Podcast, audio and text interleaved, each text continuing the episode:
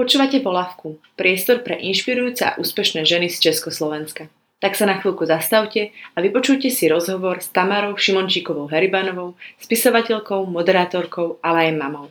Rozprávali sme sa o jej detstve, o materstve, o knižke Pendlery, ako aj o jej projekte Back to the Roots pre portugalský Vogue a aj o tom, či je feministka. Tak poďme už k rozhovoru. Prajem vám príjemné počúvanie. Ahoj Tami, som veľmi rada, že si si na mňa našla čas, pretože viem, že veľa pracuješ, cestuješ, staráš sa malú cerku a som ešte radšej, že sme sa stretli v Bratislave vo vašom byte. Ahoj, ja sa teším, že si si ma vybrala ako inšpirujúcu ženu, zaujímavú, lebo niekedy si myslím, že naozaj som a, a to asi každá žena sa pýta sama seba, že či nie je úplne obyčajná a v čom tkvie tá zaujímavosť. Takže no. ďakujem, som poctená. Aha, ja ďakujem za priestor. A na začiatok som si pribrala také úplne jednoduché otázky, keď sa s niekým zoznamuješ, tak chceš vedieť jeho nejaké najobľúbenejšie veci. Tvoje najobľúbenejšie jedlo? No, tak toto nie je vôbec jednoduchá otázka. Ale vieš, ja mám asi rada halušky. Mm-hmm. Takže naozaj rada. Také tie s brinzou a so slaninkou a potom mám rada pečenú kačicu a potom mám, mám rada také tie Tradičné. jedlá, ktoré sú také tradičnejšie a ktoré sa mi spájajú so spomienkou na prababku a na moju babku a na moju mamu, ktorá ich pripravovala a ešte čo mám rada tak, neviem ani. Asi tak, toto. Mm, a najobľúbenejšie miesto na celom svete? Mm, bola, bola to dlho horná streda, to je obec pri Piešťanoch, kde som vyrastala z časti, lebo keď som mala nejaké 3-4 roky, tak moji rodičia vždy v stredu ma poslali um, autobusom s deduškom vlastne k starým rodičom. A Horná streda je taká dedinka, kde som každý týždeň strávila 3-4 dní, teda na dedine a babička ešte stále žije, deduško stále ešte žije, tak tam často chodím. Ale potom som začala chodiť, uh, odkedy som zbraním na chalupu k jeho tatinovi, k môjmu svokrovi a to je na Liptove tá obec sa volá Turík a je tam úplne nádherne. Takže aj, aj Liptov mám veľmi rada. A Bratislavu samozrejme. Tvoja najobľúbenejšia farba? Asi čierna. Mm, a tvoj najobľúbenejší módny návrhár alebo značka, ktorú rada nosíš? Môžeme to oddeliť no, na také mm-hmm. tie keď ideš na nejaký večer, mm-hmm, kde musíš mm-hmm. byť nejak oblečená a na takéto bežné nosenie napríklad. Mm-hmm. Aj na bežné nosenie, ale aj na, na spoločenské udalosti. E, niekoľko rokov sa obliekam do nehery a mám veľmi rada neheru. A takisto som si uvedomila, že napríklad v Portugalsku, keď e, v Lisabone som išla na nejaké podujatie a obliekla som sa do nehery, tak je to v podstate niečo, čo napriek tomu, že to je minimalistické a povedzme strohé, tak si to ľudia všimli a sa ma pýtali, čo mám na sebe a, pochválili to a ja som bola veľmi šťastná, že som mohla povedať, že je to zo Slovenska. Takže to je taká značka, ktorá je môjmu srdcu úplne najbližšia. A potom um, z takých tých lokálnych dizajnérov mám rada Lenku Sršňovú. Um, mám, mám veci od nej a, a je to také vlastne úplne niečo iné, lebo tá nehera je, je um, zväčša jednofarebná, alebo vlastne keď kombinujem, tak určite nie viacej ako dve farby. A tá Lenka dokáže do jedných šiat dať, ja neviem, 7-8 farieb a je, je to veľmi také veselé a úplne iné. Ale tým, že aj ju mám rada, aj sa mi páči, ako ona pristupuje eh, k odevnému dizajnu, tak, eh, tak vždy, keď mám niečo od nej na sebe, tak eh, sa cítim veľmi príjemne. A potom mám rada Marcela Holubca, mám rada Lukáša Kimličku a to sú takí kamaráti. Takže keď mám niečo od nich na sebe, tak už len to, že sa stretneme, že mm, prežívame spoločne celý ten proces kým sa z látky stane model, e, tak to je také príjemné. Asi som niekoho zabudla, ale to sa stáva, keď človek má povedať len pár mien. Uh, mojou prvou témou alebo oblasťou, ktorou by som sa chcela baviť, je detstvo. Ty si ho už trochu vlastne načala. Chcem sa spýtať, aká bola malá Tamarka? Mm. Myslím, že som bola zádumčivá, že som bola taká pomalá, spomalená, vždy som niekde zazrela nejaký kvietok a naši kráčali a potom sa pozreli za seba a zistili, že som kilometr od nich, takže sa museli vrátiť. Bola som taká, taká zasnená a asi som odjak živa viacej inklinovala k takým tým sedavejším činnostiam. Takže nebola som to dieťa, ktoré hneď vylezie, šmikne sa, rozbehne sa, stratí sa, ale tak som si niekde proste sedela a obzerala som si kamienky a stávala z nich niečo. A potom tí moji rodičia, oni, oni si tak uvedomili, že bolo by dobre, keby som sa viacej hýbala, takže ma vždy prihlásili na všelijaké krúžky a som chodila, ja neviem, že mesiac na taký tanec, potom mesiac na iný tanec a potom z toho vlastne zišlo, že som uh, ostala pri balete, to som chodila nejakých 6-7 rokov na balet a teda ľudové tance a ešte som k tomu pribrala aj klavír, pretože môj otec je vyštudovaný konzervatorista a mama tiež má veľmi blízko k hudbe. Ale myslím, že to detstvo bolo také pokojné. Tým, že teda som aj na dedine ho trávila s babičkou učiteľkou a detkom, ktorý už bol vtedy na penzii, ale bol to vlastne e, plukovník, letec, takže ono to bolo také bohaté tým, že som bola obklopená príbehmi.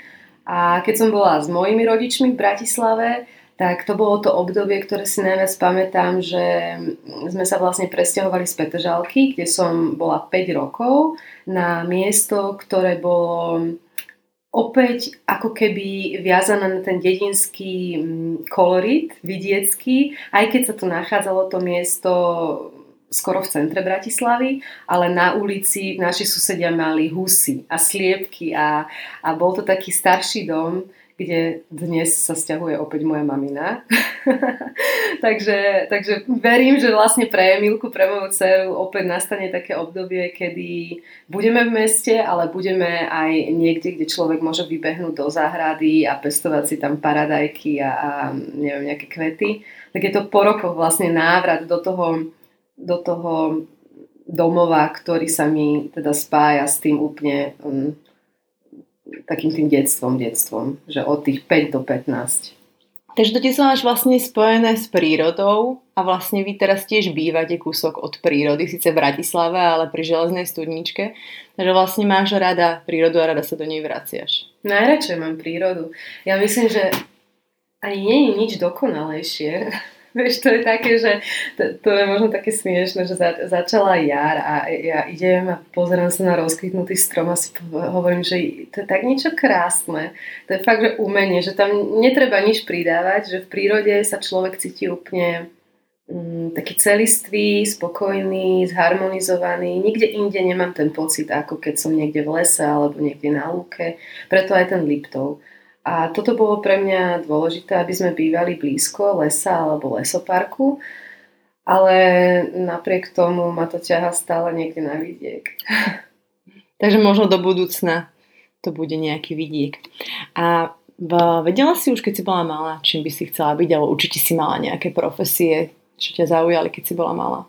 Mm, viem, že som písala už od toho momentu, kedy som sa naučila písať akože písmenka, že teraz uh, môj tatko mi donesol nejaké zošity, keď som mala 8-9 rokov, čo som ako mala nejaké literárne pokusy. Samozrejme je to také akože smiešné a infantilné, ale tak uh, to je akože úplne v poriadku a v tom veku 8 rokov nemôže človek ani písať niečo iné.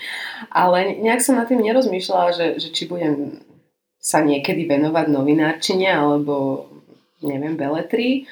A nemala som takéto to povolanie, že ako deti chcú byť lekárka alebo neviem čo, um, v zoolo- zoologickej chcú pracovať. Takéto som nemala nič také vysnívané.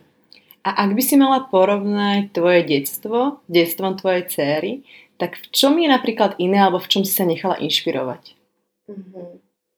Nechala som sa asi inšpirovať tým, že moji rodičia, um, teda aj babsininy, lebo mám sestru o 5 rokov mladšiu, tak oni vždy sa s nami veľa rozprávali.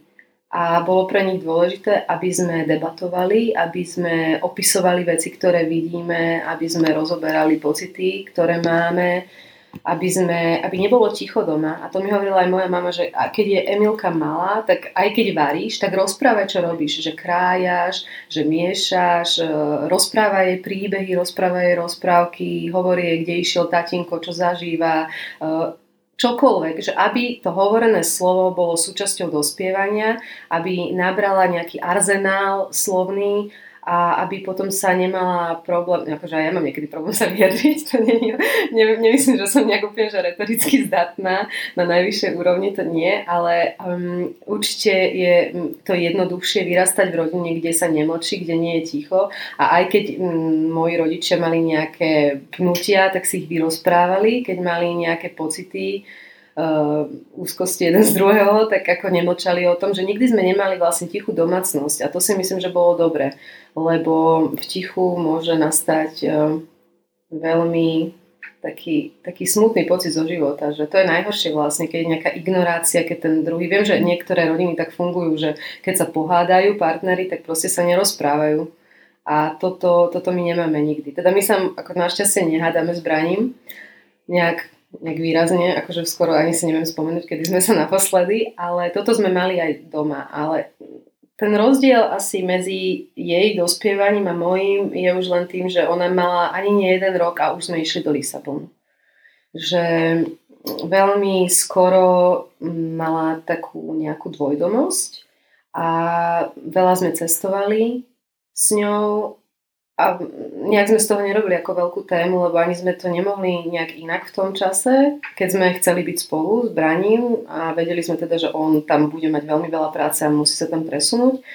Mm, takže mm, toto je asi také, že bola obklopená ako keby iným priestorom, čo myslím si, že sa veľmi odzrkadlí na človeku, keď um, vidíš iné domy, vidíš iné stromy, vidíš iné vtáctvo, ľudia sa inak chovajú, rozprávajú iným jazykom a tak som sa aj bavila, že, akože som, s ním som sa bavila, či je to dobré, alebo či to... Ale tak myslím si, že keď um, to dieťa pociťuje istotu v tej rodine, lásku, podporu, tak uh, kdekoľvek sa nachádza, tak má to pochopené, že čo je domov, že to je vlastne ten pocit tej istoty, to sú tí rodičia a potom to všetko ostatné môže ho len obohatiť.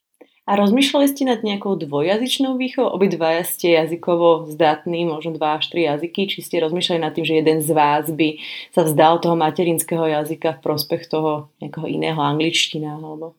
Rozmýšľala som ja nad tým.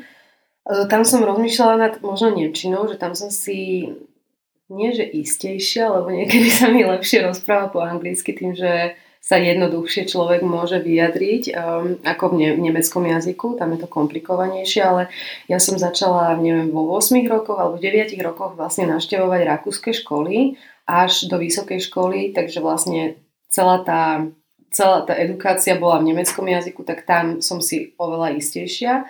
A som rozmýšľala, či nezačnem na ňu rozprávať po nemecky. A potom, že ale tá angličtina by bola lepšia, lebo predsa len Lisabon, anglický jazyk, to je mm, logickejšie a praktickejšie. Ale aj som čítala nejaké knížky, kde práve písali, že nie je moc dobre, keď mama rozpráva na dieťa iným jazykom, keď s inými ľuďmi rozpráva potom zase iným jazykom, že to dieťa to mm, nemusí úplne dobre vnímať. A, vlastne som chcela asi, aby mala tú slovenčinu istú, lebo vidím aj deti, ktoré sa nevedia v materinskom jazyku vyjadriť úplne, ale neviem, akože zase to niekde to funguje, že bilingválne vyrasta dieťa a je to, je to prínos, ale nebola som si ani ja istá, že či budem vedieť byť v tomto konzekventná, že či nepreskočím potom zase do Slovenčiny, že či to dokážem potiahnuť tak, aby to naozaj bolo um, malo zmysel. Malo zmysel a aby som ako korektne, korektne k tomu pristúpila. Takže radšej v slovenskom jazyku, ale um, aj v Lisabone vlastne všetci, e, s ktorými spolupracujeme a aj sme mali také obdobie, že niekoľko mesiacov u nás bývali ľudia v našom byte, s ktorými sme robili jeden projekt a teda vlastne konkrétne ten človek veľmi dobrý vzťah má s Emilkou, tak on je Izraelčan žijúci v Paríži a teraz mm, ja som tam vlastne spustila jeden projekt, um, ktorý sa venuje tradičnému odevu a som si ho prizvala do týmu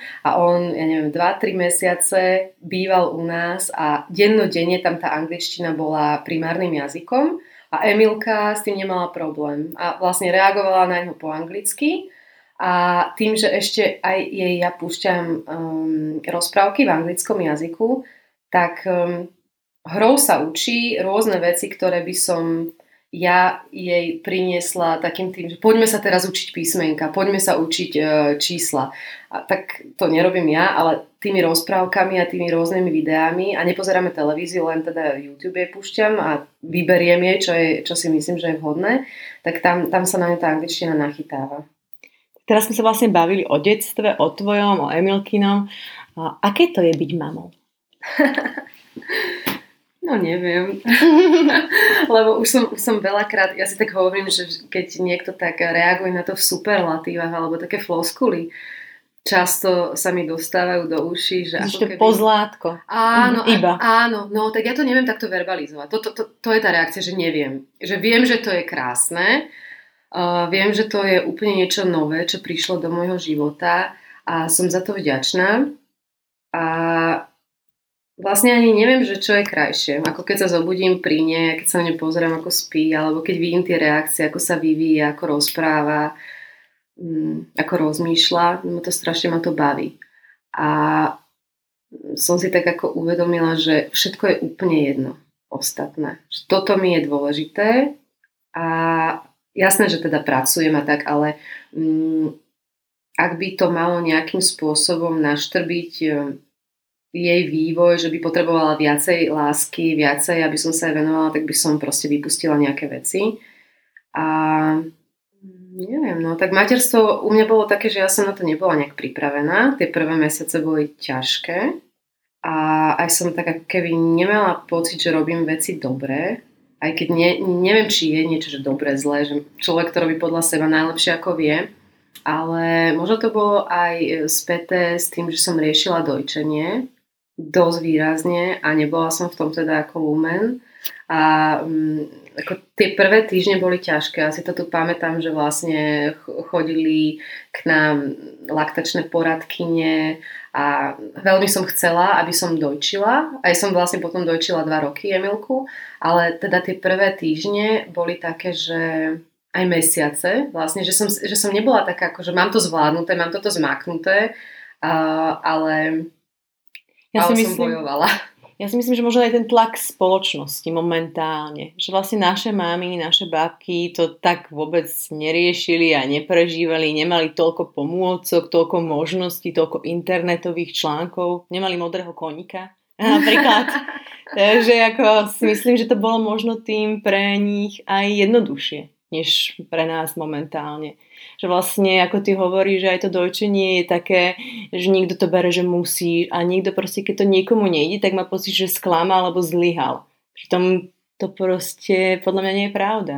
Že najdôležitejšie je to, čo si myslí tá mama a tá najbližšia rodina, ale hlavne ako ona sa cíti a ako sa hovorí, keď je spokojná mama, je spokojné dieťa. To je pravda. Či s flašou alebo prsom. Áno, môže to byť akokoľvek, jasné. Ako to je najdôležitejšie, aby mama vedela, čo chce, ale ja som chcela toto, ale úplne chápem, keď sa niekto rozhodne inak. Aj teraz, teraz som tak, akože chodím niekedy pomáhať, keď má niekto problém.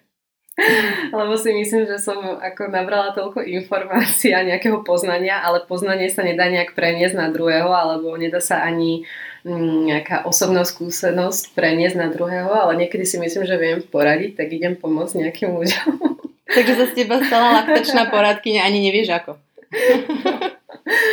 Ale ako niekedy to zafunguje, že, že človek uh, sa poteší, keď si vypočuje môj príbeh a, a to, ako som um, si hľadala tú cestu. A, ale je to pravda. Na druhej strane mám taký pocit, že tie naše mamy a tie babky um, žili v spoločnosti, kde ako keby ich v tom čase tlačila, aby, aby nedojčili a aby, a, aby dali nejaký, nejaký sunár alebo čo. Že pamätám si, moja babka mi úplne ako mm, zavolala na mňa, nie že kričala, ale mi hovorila, preboha, však už má dva mesiace, tak jej daj krauské mlieko, daj jej tam dva, dve lyžice cukru. Ja som môjmu, akože je synovi Vládkovi, ja som mu tam ešte aj sucháre nadrolila. Dva mesiace to už môže kľudne toto. A ja, že baví to v žiadnom prípade. Ale áno, a ty sa už konečne vyspí. Takže...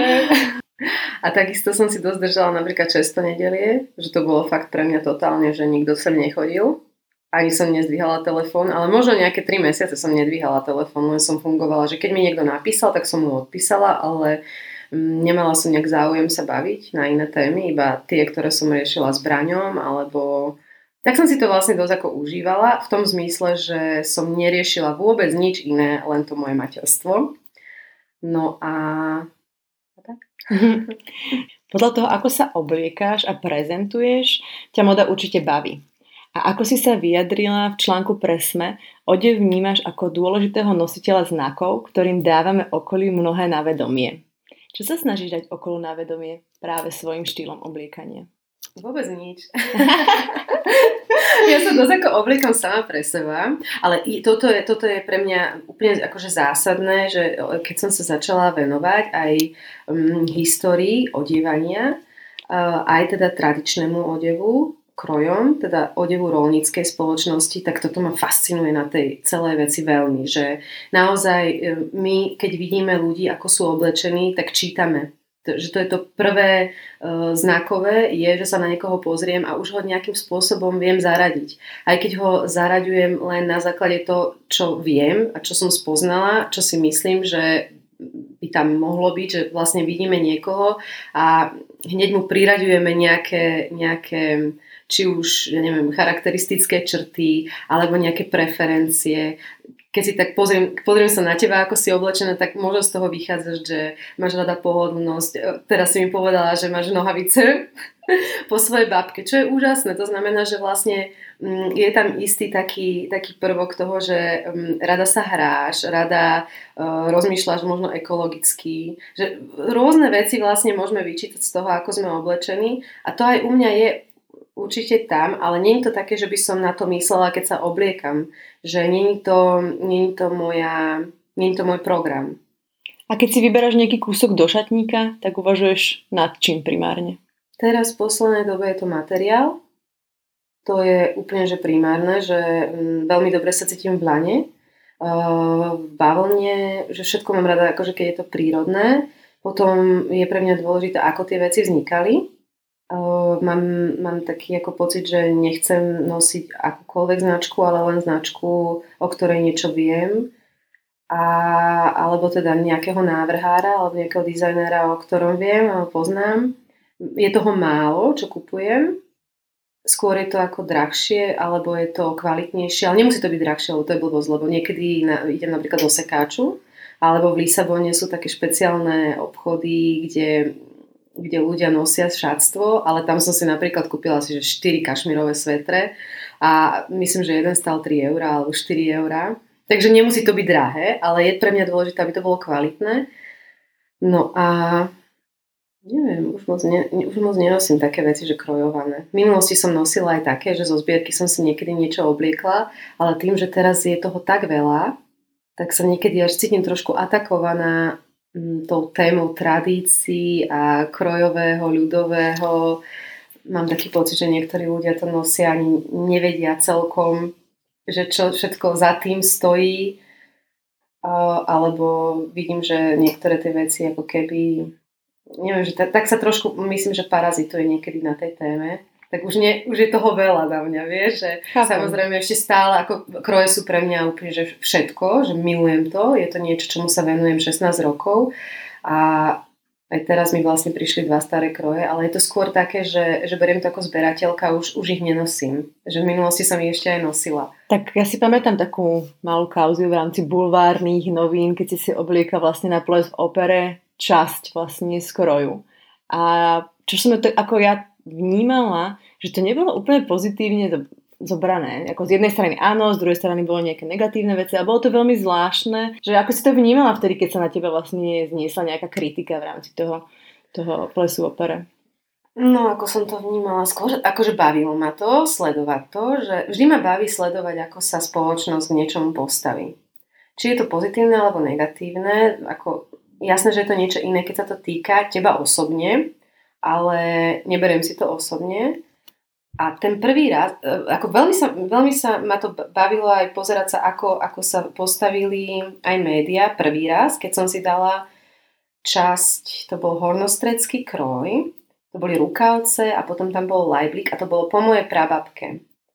A malo to asi 150 rokov a e, sukňu došiel Lukáš Kimlička, aj to nejakým spôsobom dotvoril v rámci toho lajblíka, že to tak prechádzalo do tej čiernej sukne. A tam to bolo výrazné, že ešte sme boli aj my ako spoločnosť v, v takom stave alebo v takom čase, že bolo ako keby neprístupné priniesť do tej vysokej spoločnosti, akože dávam to do úvodzoviek vysokú spoločnosť, niečo nízke, čo je vlastne rolnícke, dedinské, e, niečo staré, niečo, čo vlastne sa možno už aj rozpadá, ale ako ja mám všetky kúsky super zaservisované, že keď som si niečo obliekla na seba, tak to bolo vypraté, naškrobené, vždy viem, ako si to obliec a keď to neviem ja, tak e, sa poradím alebo vycestujem do tej dediny, stretnem sa s ľuďmi, ktorí vedia, ako to majú ustrojiť, že ja som strašne taký detailista v tých veciach, že nechcem to sprzniť, že nechcem teraz len, že je to pekné, tak si to eh, hoci ako oblečiem.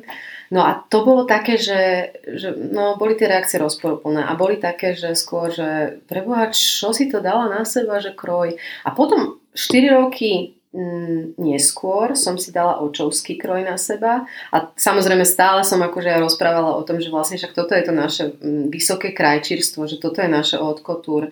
Ak jeden kúsok toho oblečenia vznikal 4 mesiace, sa to vyšívalo ručne 4-5 mesiacov, tak čo už máme vlastne hodnotnejšie ako toto? Ako keď sa bavíme o odeve, tak určite to splňa všetky kritéria, toho najvyššieho, čo si človek môže obliecť a v zahraničí, ale to nebola ani tak moja myšlienka, lebo mm, už som v tom čase mala akože veľa takých kamarátov, lokal patriotov, ale v tom čase mi pomohla veľmi tou myšlienkou vlastne jedna odborníčka na kroje, Zuzana Tajek Piešová, ona ma hneď kontaktovala a mi napísala, Tamarka, stretníme sa, že toto musíme prebrať, že však v podstate, že uh, podľa protokolu v iných krajinách je národný odev, je kroj to najhonosnejšie a to najvzácnejšie a v podstate to, čo má byť k fraku, k smokingu, že je to OK, tak ja ti to ukážem, sme sa stretli, ona mi to ukázala, v tom čase pracovala v Úľuve a tak som vlastne aj ja začala nazerať na celú tú problematiku inak, že už to nebolo len, že dobre, teraz je to akože krásne vyšité, ale je to aj niečo legitímne a tým, že som to vlastne rozprávala, tak zrazu tí ľudia začali, že aha, že vlastne má pravdu, že ja začnem otvárať e, skrine po babke a teraz akože mne chodia fakt, že veľa, veľa fotografií e, ľudí z rôznych podujatí, ktorí mi posielajú, že maturity, neviem čo, hoci čo a že normálne nosia títo ľudia na, na takéto veci, plesy a teraz samozrejme, teraz je ten boom okolo toho, takže to už neviem, že či ja som to nejakým spôsobom podporila, alebo či to podporilo všetko to okolo. Sú rôzne show, sú rôzne relácie, že celá tá téma folkloristika tu je proste teraz tak rozkvitnutá na Slovensku, že už neviem, že, že čo, ale e, neskutočne sa zmenila situácia v rámci tohto za posledné roky ty obdivuješ našich predkov za svojej, za svojej zručnosti, za tú ich zručnosť, za to, ako si hovorila 4 mesiace, tam proste vyšívali kroj. Rozmýšľala si niekedy nad tým, že by sa niečo z toho naučila? Vyšívať, paličkovať, šiť na šicom stroji? Či si mala takúto nejakú mm-hmm. výzvu? No, tak čo ja viem, akože ja viem niektoré techniky, ale sú také techniky, ktoré úplne pre mňa sú najkrajšie a to sú tie čisté techniky, kde napríklad existuje, že mm, teraz rozmýšľam, sa to volá rámova, rámcovanie, rámovanie, to je Rajecká dolina, takže Čičmany a Valaska Bela a Zliechov a Košecké rovné, to sú také obce a tam sú tie uh, sú tie sukne tak nadrobno naskladané, to je že milimeter, 2 milimetre, to ti môžem ukázať. Mám tu taký kroj. Uh, a to je úplne neskutočne krásne. A to trvalo tiež ako to, to naskladanie. A to je vlastne len biele plátno, ktoré je takto krásne, ako keby že drobnúčko naplisované, tak to by som nedala. Ale také, že krížikom vyšívať alebo plný steh, tak to viem.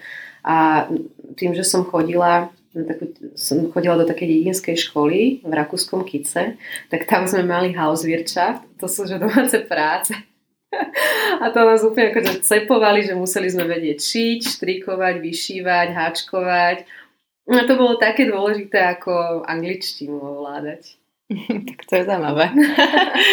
A ty máš vlastne projekt, na ktorom pracuješ v Lisabone, to je Back to the Roots. pre vlastne portugalský Vogue. A keby si mala porovnať portugalské kroje a slovenské kroje, kde vidíš tie najväčšie nejaké rozdiely vlastne v rámci tej kultúry, toho mm-hmm. spracovania, mm-hmm. farieb? Mm-hmm. To veľmi, je to veľmi rozdielne v tom, že uh, my máme bohatú výšivku na Slovensku, aj keď je teda um, je rôznorodá, ale dá sa povedať, že máme dosť farebné kroje celoplošne a aj sú aj tie, aj to, ako sú to zoskupenie tých súčiastok je oveľa vyššie, že napríklad jeden kroj niekedy, prebač, nie, niekedy náš kroj, povedzme, že, že musím si niečo vymyslieť, nejakú vec, ktorú si predstavím teraz, tak počkaj, nejaká detva napríklad. Tak keď si to teraz predstavujem, tak určite 7-8 súčiastiek má ten jeden kroj, ten celok. A tam uh, je kroj z jednej, z dvoch súčiastok. Mm-hmm. Uh, v niektorých e, častiach vôbec sa nedá dostať k pôvodným krojom, k tým autentickým starým krojom, lebo Portugalci mali jedno obdobie Estado Novo, ktoré skončilo v 70. rokoch a to bolo vlastne tak ako totalitné, totalitný režim a v rámci totalitného režimu uh, aj ten obraz ženy Portugalky bol manipulovaný a bolo jasne definované, že napríklad kroje zo severu, to je tam hore, to je také, že Miňo a tá oblasť, to sa volá, že Viano do Castello, tak tie boli všade na pohľadniciach a keď boli nejaké prospekty a tak, takže tie boli zobrazované v médiách aj vonku. A potom to boli kroje z Nazare, to sú také, že sedem sukien, uh, veľmi také široké, teda sukne sú to a potom tá žena má na hlave taký klobúčik a tam sú také bombulce farebné. A toto boli vlastne dva typy, ktoré boli všade. A tie ostatné typy krojov, tak uh, tie sa na niektorých miestach museli odovzdať, nesmeli sa nosiť, alebo sa museli zničiť, Niek- niekedy sa pálili tam dole, tam, tam je také, taký región, že Algarve, tak tam normálne akože pálili kroje, lebo boli veľmi akože škaredé, že esteticky boli, um, neboli vhodné na to, aby ich nosili tie ženy. To bol len čierny kroj a ešte aj, to vyzeralo ako búrka, tak ešte aj tá tvár bola zakrytá z toho, že sloní nos. A to bolo z látky, bolo to takto, ako by som povedala, že bolo to tak uh, zrolované, že to vytváralo taký nos a cez takú maličkú dierku vlastne tá žena sa mohla pozerať. Ale zanikol ten kroj v 19. storočí, koncom 19. storočia. A teraz sme sa my dostali len k jednému starému kroju a tým, že vlastne robíme pre Vogue takéto veci, tak to ti nestačí jeden starý kroj, ktorý je prežratý monami, ale keď ideme to odfotiť, tak vlastne potrebujeme povedzme, že 20, tak e, nám urobia repliku, ale tiež sa spájame s dobrými dizajnermi, potrebujeme vlastne čo najviac sa, um, sa priblížiť k tomu materiálu. Uh, no, takže to, to je napríklad také, taká zaujímavosť. Alebo potom sú Azorské ostrovy a tam bol taký veľmi mystický typ kroja a vlastne ani by si nepovedala, že to je kroj. To bola uh, čierny kabát, to bol taký, taký veľmi ťažký čierny kabát a ako bol limec, tak z neho išla železná konštrukcia, ale ešte predtým, ako začali využívať tie železné, tak um, tá konštrukcia bola z kosti z veľryby a to bolo úplne, že obrovské, úplne, že obrovské, taký húd a to bolo vlastne, to zakrývalo celú tvár tej ženy, ale možno to malo, teraz keď hovorím a ešte tu rukami robím tak, aby si to niekto predstavil, tak to malo trojnásobok alebo štvornásobok uh, veľkosti hlavy. Že bolo že obrovská kapucňa, vystúžená.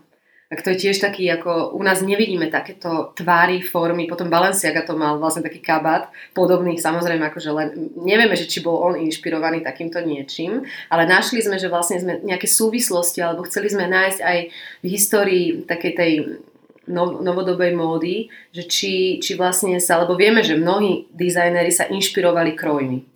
Aj v 50., 60., 70., aj teraz samozrejme sa to deje, ale už je to skôr o výšivke, ale ešte v tých 70. rokoch tak to bolo často, že tvary.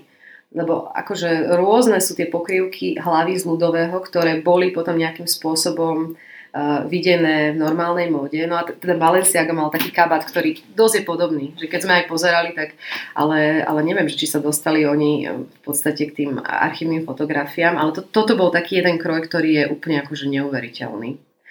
A u nás je to, u nás tie tvary nie sú nejaké také, také akože šokujúce v rámci krojov. Možno čepce máme, také akože niektoré sú veľmi zaujímavé svoj, svojim tvarom, napríklad z horehronia, ale no akože dosť sú rozdielne. Sú rozdielne a tá znakovosť, tak tam som sa nedostala k tomu, že by bolo všité niečo vo výšivke v kroji, teda v Portugalsku, že nedostala som sa k tomu, že by tam, ako napríklad u nás na Hore Hroní, sme mali kapky, čepce, kde žena si vyšívala svoju biografiu.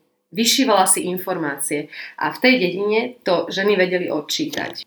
Už mimo to nevedeli, lebo nevedeli, čo znamená, keď uh, takýto krížik je vedľa hen takého podlhovastého modrého a potom ide oranžové, čo to znamená, ale naozaj tam boli ako keby všívané. Tajné šifry. Áno, áno, presne. No a to, toto som akože neprišla ešte k takéto, takéto veci v Portugalsku. To je zaujímavé. No. A ty si vlastne primárne vlastne spisovateľka, by som ťa mohla pomenovať, ak by som ťa chcela pomenovať. Uh, vyšla ti už tvoja šiesta kniha a to je Pendlery. A ako si sama povedala, je to jedna z tvojich najosobnejších prós. Uh, myslíš si, uh, že platí múdrosť čo človek napíše, to z neho odíde a už sa to nikdy nevráti späť. Vznikli pendlery práve preto? No, ja som, áno, ja som, ja som chcela asi celý život napísať túto knihu, ale som nevedela, že či sa mi to podarí a že no, či to dokážem, že to niekedy býva také ťažké písať e, veci, ktoré tak veľmi sú späté e, s vlastnou biografiou. Autobiografické veci sú ťažké niekedy písať. Ale možno ten čas prináša taký odstup. Prináša to, že človek to môže nejakým spôsobom spracovať, zhodnotiť, možno to nejak literárne posunúť inde.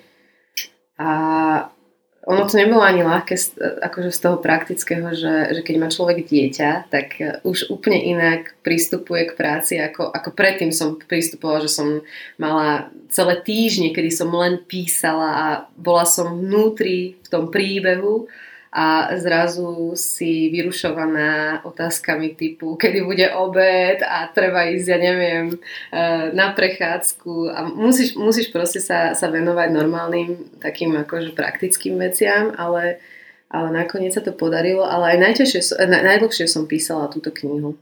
Ako dlho? Asi 3 alebo 4 roky. No a asi, asi ešte nejak 3 roky predtým som, som si začala robiť nejaké zápisky a som sa aj stretala s ľuďmi, ktorí boli vlákármi, ktorí chodili z Bratislavy do Viedne eh, v 90. rokoch. Lebo vlastne v tej knihe opisujem tú prvú generáciu, keď sa otvorili hranice, tak to boli tie deti, ktoré dostali možnosť študovať v Rakúsku. Nie všetky, alebo možno aj väčšina z nich nevedelo po, po nemecky. A prišli sme do tej situácie, že sme sadli do, do rakúskych hlavíc a všetky predmety boli v Nemčine a my sme nerozumeli vôbec po nemecky, že my sme neovládali vôbec ten jazyk, alebo teda ja, a teda pamätám si aj spolužiačky, spolužiaci, tak boli v podobnej situácii. A to je ťažké, že dostaneš sa do cudzieho priestoru, si obklopená cudzím jazykom a, a, a tak celkovo. No. Takže to, to bolo to tam bolo spracované v knihe a potom samozrejme to pendlerstvo, ktoré nastúpilo neskôr a to bolo to dennodenné dochádzanie, ukazovanie dvakrát cestovného pasu, e, keď sme chodili na gymnázia a na stredné školy do Viedne. No a, a tam je to také možno trošku tak tragickejšie opísané, alebo som sa teda stretla s tým názorom, lebo som robila teraz jeden taký rozhovor a sa ma pýtali, že pre Boha to tak naozaj bolo hrozné, že drogy a pašovanie a kradnutie a decka boli vyhodené zo škôl a ešte stále dochádzali. Ale ty si spomínala, že si vlastne iba zobrala nejaký výsek z toho a že to neznamená teraz, že všetci proste skúsili drogy alebo všetci pašovali, že to proste bolo niečo, čo možno si práve te ťažilo a chcela si to napísať a povedať tým ľuďom, že aj táto stránka bola v tom. Presne, presne. Presne to, ako to je výsek. Ja som sa, musela som sa rozhodnúť, že čo idem písať a človek nemôže napísať úplne všetko. A druhá vec je aj taká, že ja som naozaj mm, mala takých spolužiakov a také spolužiačky, ktorým sa tie veci, ktoré sú napísané v tej knihe, stali. Že ja som nefabulovala, ani som nechcela, ani som vlastne nemohla, lebo by som už klamala. Že bol pre mňa ten faktor pravdivosti uh, v tej knihe dôležitý a nechcela som to nejak účelne posúvať do niečoho šokujúceho alebo tak akože dramatického, ale tie veci sa fakt diali, bohužiaľ. A možno to bolo späté aj s tým, lebo ja som rozmýšľala, že moja sestra vlastne, ona je len o 5 rokov mladšia, ale ona má úplne inú skúsenosť. Aj tie jej spolužiačky a spolužiaci to boli takí výfloši, akože v dobrom, že oni prišli do vlaku, oni si sadli, hneď sa učili, navzájom sa skúšali, boli takí akože úplne, um, úplne iní ako tí ľudia, ktorých som ja zažila. A potom som tak hovorila, že ako je to možné, že prečo, že prečo sa tak ako um, niekedy o 5 rokov zmení celá klíma. Celý ako keby duch doby. A my sme, my sme boli mm, v tom Rakúsku e, v dobe, kedy bol mečiarizmus, kedy naozaj tu sa diali veci zlé na Slovensku a tí Rakúšania to vnímali cez média, že tu vybuchujú auta, že nám uniesli prezidentovho syna, že sa tu kradne a potom, keď moja sestra nastúpila, už bol, už bol iný aj režim u nás, alebo režim je zlé slovo, ale teda akože mali sme tu inú, inú politickú stranu um, akože riadiacu, tak už to bolo iné. No a ale presne ako hovoríš, proste je to výsek. Je to výsek a a, a tak no, hlavne to nie je ako, je, je to fikcia, inšpirovaná tým, čo som zažila a tam sa vždy proste aj, aj trošku fabuluje. A teraz si už trošku načala možno tú politickú situáciu, aká bola, aká momentálne je na Slovensku.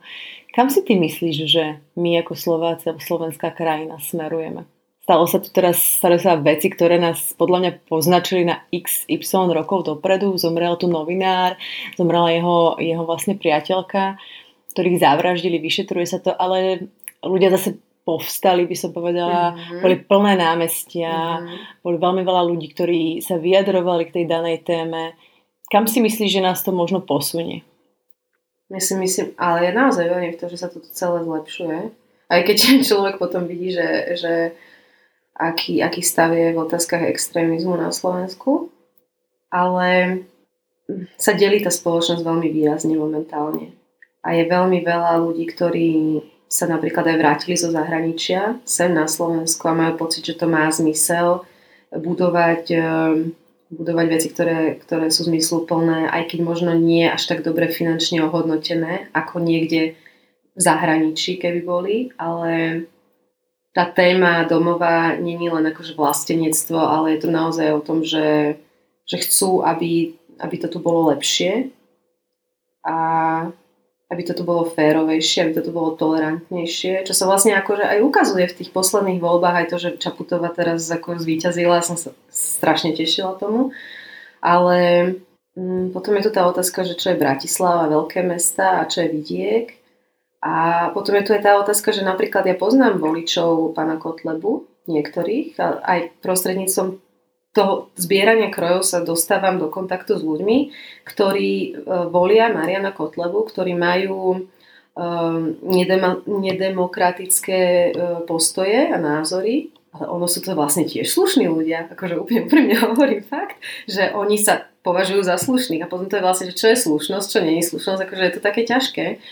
A, a samozrejme niektoré tie ich, tie, tie ich názory sú strašidelné a ja viem, že nemôžeme ani vstúpiť do debaty, lebo ja by som nezmenila ich videnie sveta. A, ale tak nič, akože podľa mňa len mm, človek musí veriť, že, že sa to tu, že sa to dobrému bude, bude meniť. A rozmýšľala si niekedy nad tým, že by si šla do politiky alebo že by sa nejak viac angažovala v rámci nejakej neziskovky za slušné Slovensko alebo nejak týmto, týmto mm-hmm. štýlom? Akože myslím, že som skôr taký, že angažovaný človek a že je pre mňa dôležité sa, sa aj verejne vyjadrovať veciam, ktorým rozumiem, ale nie k veciam, ktorým nerozumiem, lebo sú aj takí ľudia, ktorí sa vyjadrujú ku všetkému. A úplne v poriadku, keď sa človek nevyjadrí, keď nevie vlastne o tej danej veci. A to si myslím, že aj v tej politike je dôležitá erudovanosť. Že ja, aj ten môj background je aspoň akože do tohto momentu alebo v tomto veku nemám to, ten pocit, že som erudovaná na to, aby som bola v tejto oblasti aktívna. V tom zmysle, že akože byť, byť v politike, lebo nemám ani, ani právo vyštudované a ako je to remeslo, ako aká, akákoľvek iná uh, záležitosť a akákoľvek iná práca, že človek by mal by mal byť na to aj vyštudovaný, aj byť vzdelaný na to, aj, aj vedieť, aj vyznať sa proste v zákonoch. A to sa to u nás stalo, že tu sú niektorí ľudia, ktorí len si myslia, že môžu byť politikmi, lebo neviem, prečo si to myslia, ale, ale potom akože však aj, ani nevedia rozprávať, tak ako politik by mal rozprávať, ale ani ten obsah nemajú, ani, ani proste nič tam nie je, hej, že to je, to je pravda. V poslednej dobe sa veľmi skloňuje pojem feminizmus, feministka a začalo sa z toho stávať až taká nadávka, aby som povedala občas v niektorých kruhoch alebo článkoch. Považuješ sa ty za feministku? No, určite áno. A ako vnímaš vývoj žien, či už v politike, spravodajstve, či na akademickej pôde, či v literatúre, ktoré, čo je tvoje, vlastne tvoj obor? No, ja, ja, to, ja to vnímam preto veľmi pozitívne a vôbec ako, že to nie, ja bohužiaľ sa s tým ale stretám, že niekto povie, preboha, ja nie som ale feministka. A to mi povedala minule veľmi taká, akože podľa mňa múdra žena, veľmi nie ambiciozná v negatívnom zmysle slova, ale ambiciozná v zmysle slova, že fakt veľa toho dokázala, má veľa energie, veľa dobrých nápadov, ktoré vie zrealizovať, ale sa úplne zhrozila, že ona predsa nie je feministka. A ja viem, že to nemyslíš vážne, že to nie je nadávka, že áno, že v niektorých kruhoch je to takto vnímané, že preboha, ale nech, ma, ne, nech mi nedajú tú nálepku feministka, ale myslím, že sú to aj takí ľudia, ktorí sa tomu nevenujú, alebo nevedia, že existuje aj láskavá feministka, existuje aj tolerantná feministka, dokonca, ktorá akože je aj esteticky zaujímavá. A že mm, práve také stretám v živote, že moje kamarátky sú ženy, ktoré sú silné, ale vedia byť aj krehké a sú to ženy, ktoré nemajú pocit, že majú byť len zavesené mužovi okolo krku a že majú mu len variť a mm, obstarávať ho a majú mu byť len peknou polovičkou. Ale proste sú to ženy, ktoré keď hovoria o kráse, tak hovoria o kráse vnútornej alebo hovoria o tom, že, že vlastne ono to nestačí len byť pekná. A že to nemôže vlastne naplniť človeka ani. No, tak, ehm, tak a, a v, tom, v tých odvetviach, kde sa pohybujem, tak eh, je veľmi veľa žien. A nemám pocit, že by to mali ťažšie ako muži. Ale možno je to aj kvôli tomu, že napríklad akože v Slovenskej akadémie vied, tam, kde teraz pôsobím v Ústave svetovej literatúry, tak napríklad je tam Jana Cviková, veľmi výraznou osobnosťou, ktorá založila vydavateľstvo Aspekt. Je to genderová mm, odborníčka, prekladateľka, potom je tam vlastne tá moja školiteľka, je profesorka Mária Bátorová. A to už len to, že človek je profesor, že napíše vyše 10 kníh, že je prekladaný do celého sveta, to vlastne ukazuje o tom, že, že to dokázal v, tom, v tomto svete uh, obhájiť, že aj žena, aj matka, lebo napríklad moja školiteľka má dve deti, uh, môže byť profesorkou, môže byť uznávanou osobnosťou, môže toto všetko vlastne dokázať. A, a že, že, no ale to by bola vlastne otázka asi na ne, že či sa oni s tým stretajú. Ja nie. Um, ja, ja mám taký pocit, že vlastne akože nikdy som nemala ani problém si obhájiť nejaké moje veci. Um, a že som ani nebola nejak... Se- a ani, ani nepocitujem nejaký sexizmus napríklad ja. Ale možno, že si to nikto ani nejak nedovolí, alebo tak, že... Že, ale nie som, nie, som, nie som v kontakte ani s takýmito vecami až tak veľmi.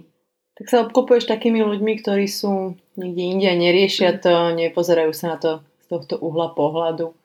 Myslím, že my si tak žijeme v takých bublinách, že si vyberáme, vieš, že vlastne s kým sa chceme stretať a s kým chceme tráviť čas a aj si vyberáme, čo čítame, čo pozeráme a, a tak sa to potom nejak tak akože vykryštalizuje, že vlastne nevidíme objektívne, ako sa veci majú možno. Ale tak vlastne chodím, ja napríklad aj chodím uh, na vidiek, tie kroje ma prepájajú na rôznych ľudí, na rôzne uh, spoločnosti a názorové aj iné, no tak a, a tam, ale aj, ani tam to nejak nepociťujem. Aké projekty pripravuješ na najbližšie obdobie? Prezrať, ak môžeš. Ja neviem. Rozmýšľam, že čo. Tak píšeš dizertačnú prácu no, minimálne, no, to, to je, je podľa mňa jeden to veľký. To je obrovský projekt, to je že obrovský. No, tak to je, to je, to mám ešte pred sebou vyše roka. A to, to, to, to, to si vyžaduje veľmi veľa štúdia a písania a nejaké konferencie a takto vedecké práce, tak to je, druhá vec je vlastne ten projekt, ktorý je rozbehnutý v rámci krojov, ale to je nadlho. To sme zistili, že keď sme to začali plánovať, tak sme si mysleli, že dva roky to bude trvať. Myslíš to je v Portugalsku? V Portugalsku a mm, tá ambícia nejaká je, že by sme z toho spravili knihu, ale vlastne zmapovať celú krajinu a ešte aj Madeiru a Azorské ostrovy a urobiť to tak, aby to naozaj išlo do hĺbky. Napriek tomu, že akože nechceme byť vedeckí, chceme, aby to bolo Vizuálne. Áno, vizuálne, aby to bolo pre, pre širokú čitateľskú obec, ale, ale aj tak si to vyžaduje akože veľa času a potom čo mám, no? Ešte by som chcela napísať takú knihu, ktorú si nosím v hlave.